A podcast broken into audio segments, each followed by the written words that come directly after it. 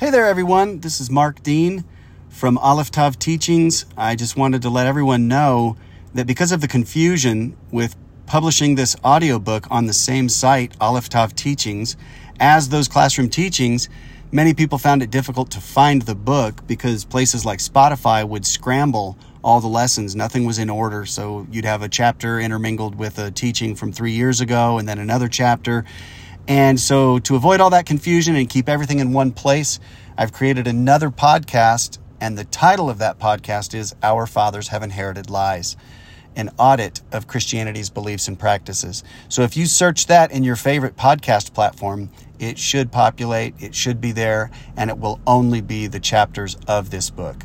Thank you so much for listening. Please share the book with as many people as you know, and may Yehovah bless you greatly.